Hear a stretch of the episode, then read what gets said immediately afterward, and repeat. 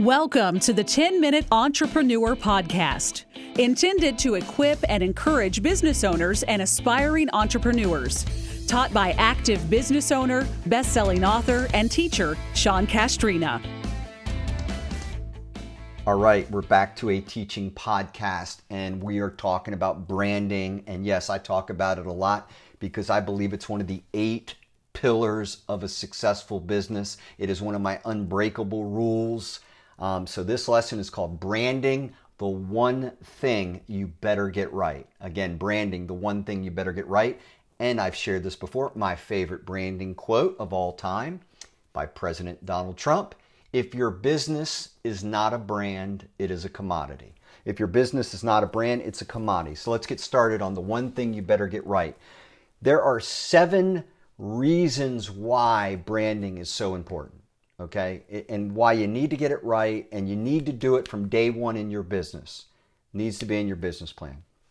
First, branding, it provides direction in all your marketing.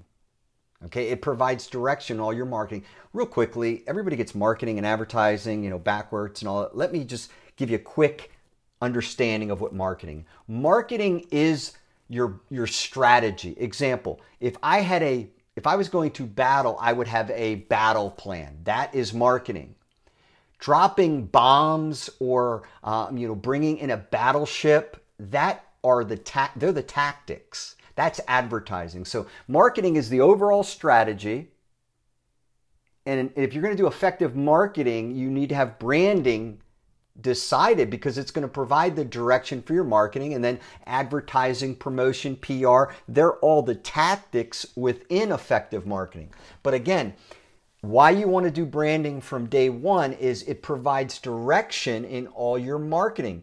Once you know who and what your target customer, your follower wants you to be, you have a GPS destination. Think about that.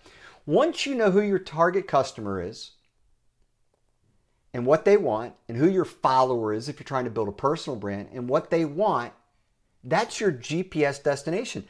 All marketing is going to lead to that destination. I talk to people all the time and, and they get marketing and, and advertising confused. Again, I, I tell them, you know, what you're, you're running a commercial, that's great. That, that's just one of your tactics.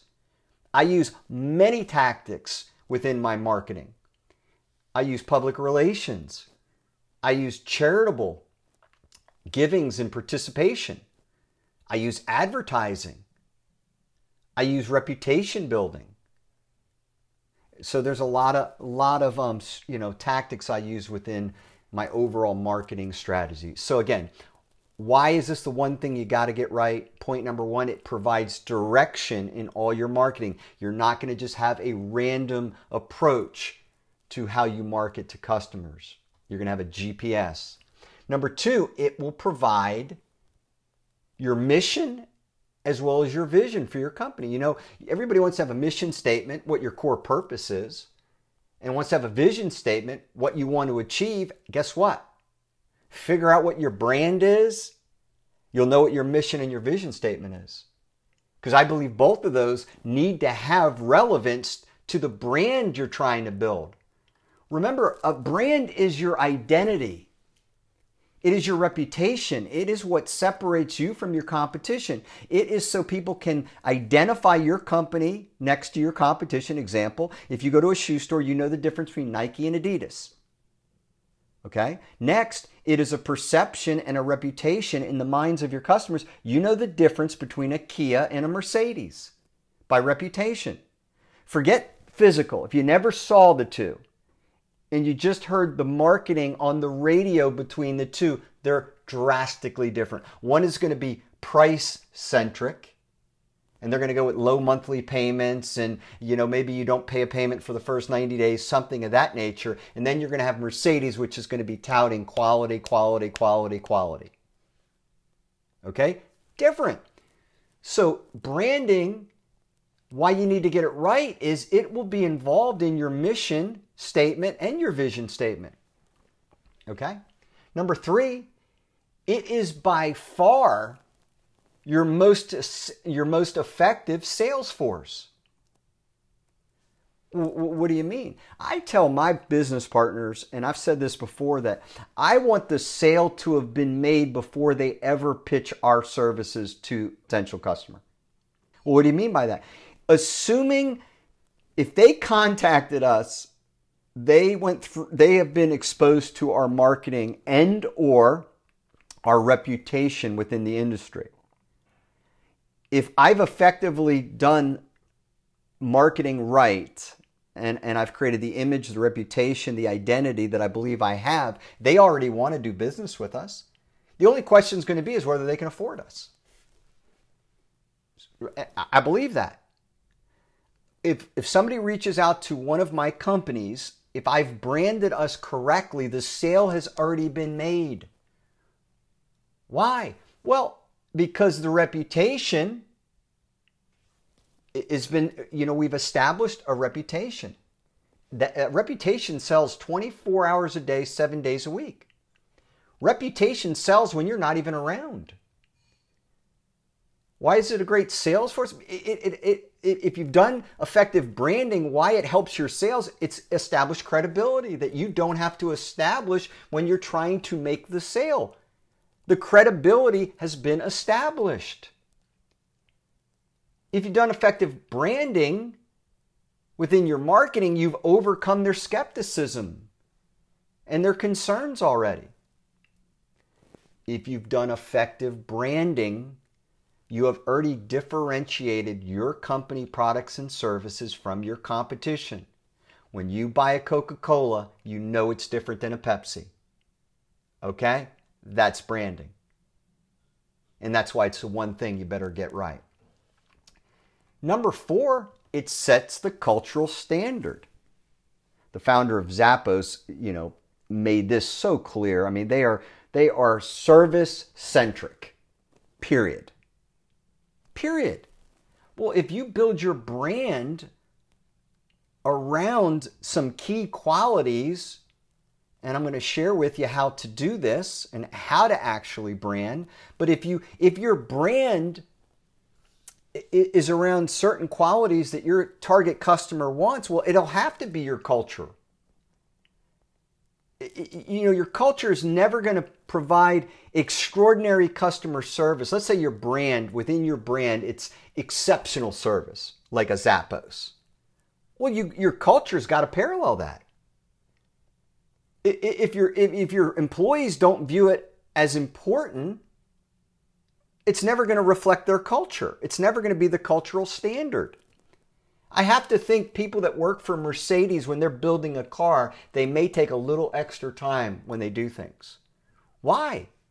Because there's an excellence within the standard, within the brand that exists.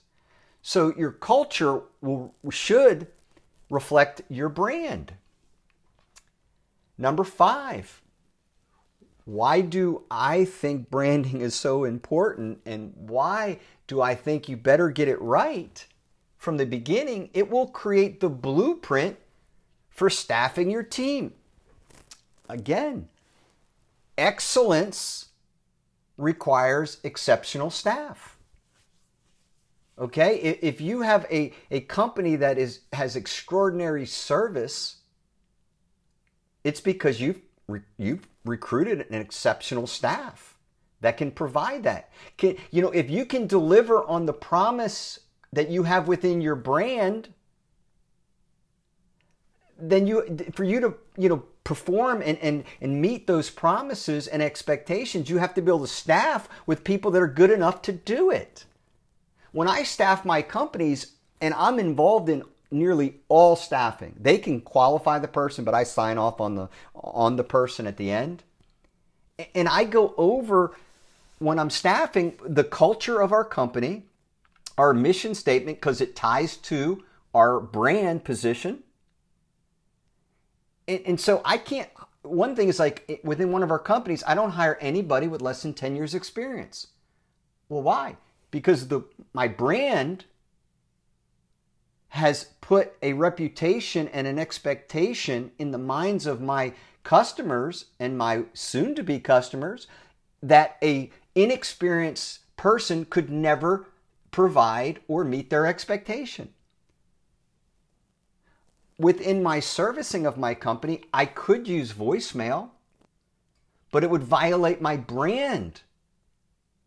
So when you call one of my companies, you will speak with a live person who is knowledgeable. See that now again, I can answer the phone. I can hire, um, you know, I could maybe don't don't use voicemail, but I could hire an answering service. But that would violate my brand.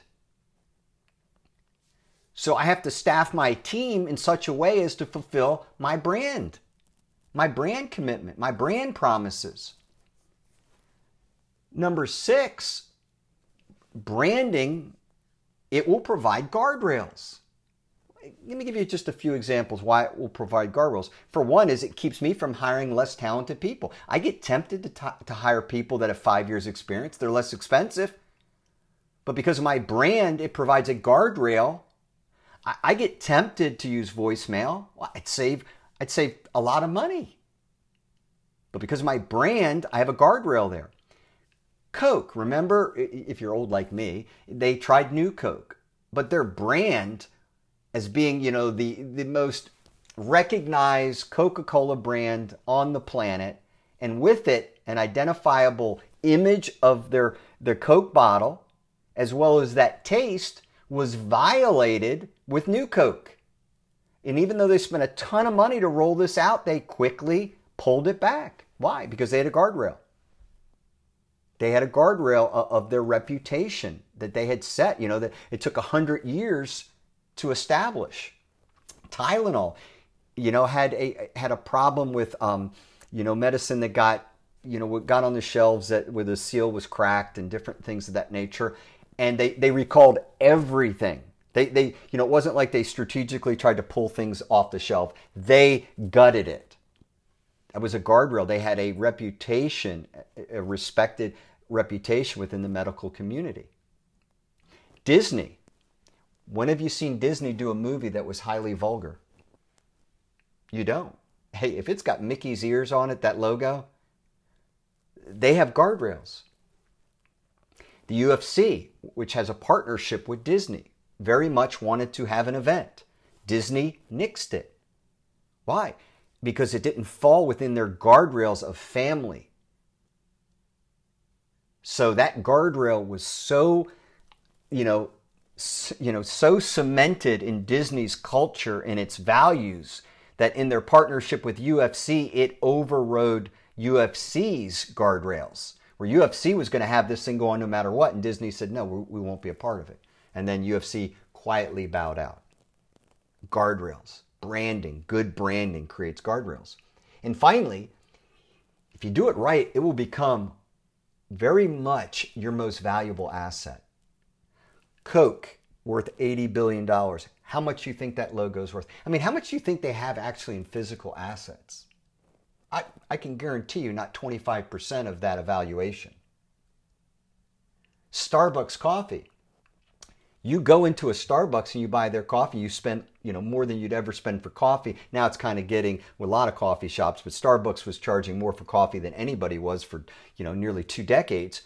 But now their brand is so identifiable, eh, identifiable that when you go to a store, you buy their coffee now next to all the other coffee providers. There stands out. Their logo, their identity, their reputation for coffee is an asset. It's an asset now because now it's such an asset they can use it in the retail. They can sell their coffee without it having to be at one of their retail restaurant style locations. Okay, that's effective. It can be ordered online. That's effective, selling all the time. Warren Buffett is known that you know the greatest investor of all time, but his investment in recognizable brands is just one of his secrets. He valued brands when he would buy a company. And, and he noticed in the 60s that companies didn't put a dollar figure on recognition and reputation. And, you know, he bought into, um, golly, what is that? Uh, American Express. They had such a reputation. He invested in them, but he didn't believe that there was, that there was money um, that, that in the valuation, it, it didn't correlate with the recognizability of American Express. So he made a major investment in that. Um, some other companies that he's done that are really recognizable since then Geico Insurance. I mean, we see their commercials all the time. The little Geico, the little green guy. I mean, his companies build their brand. Coke, okay, obviously. He's been investing in Coke for 40 years.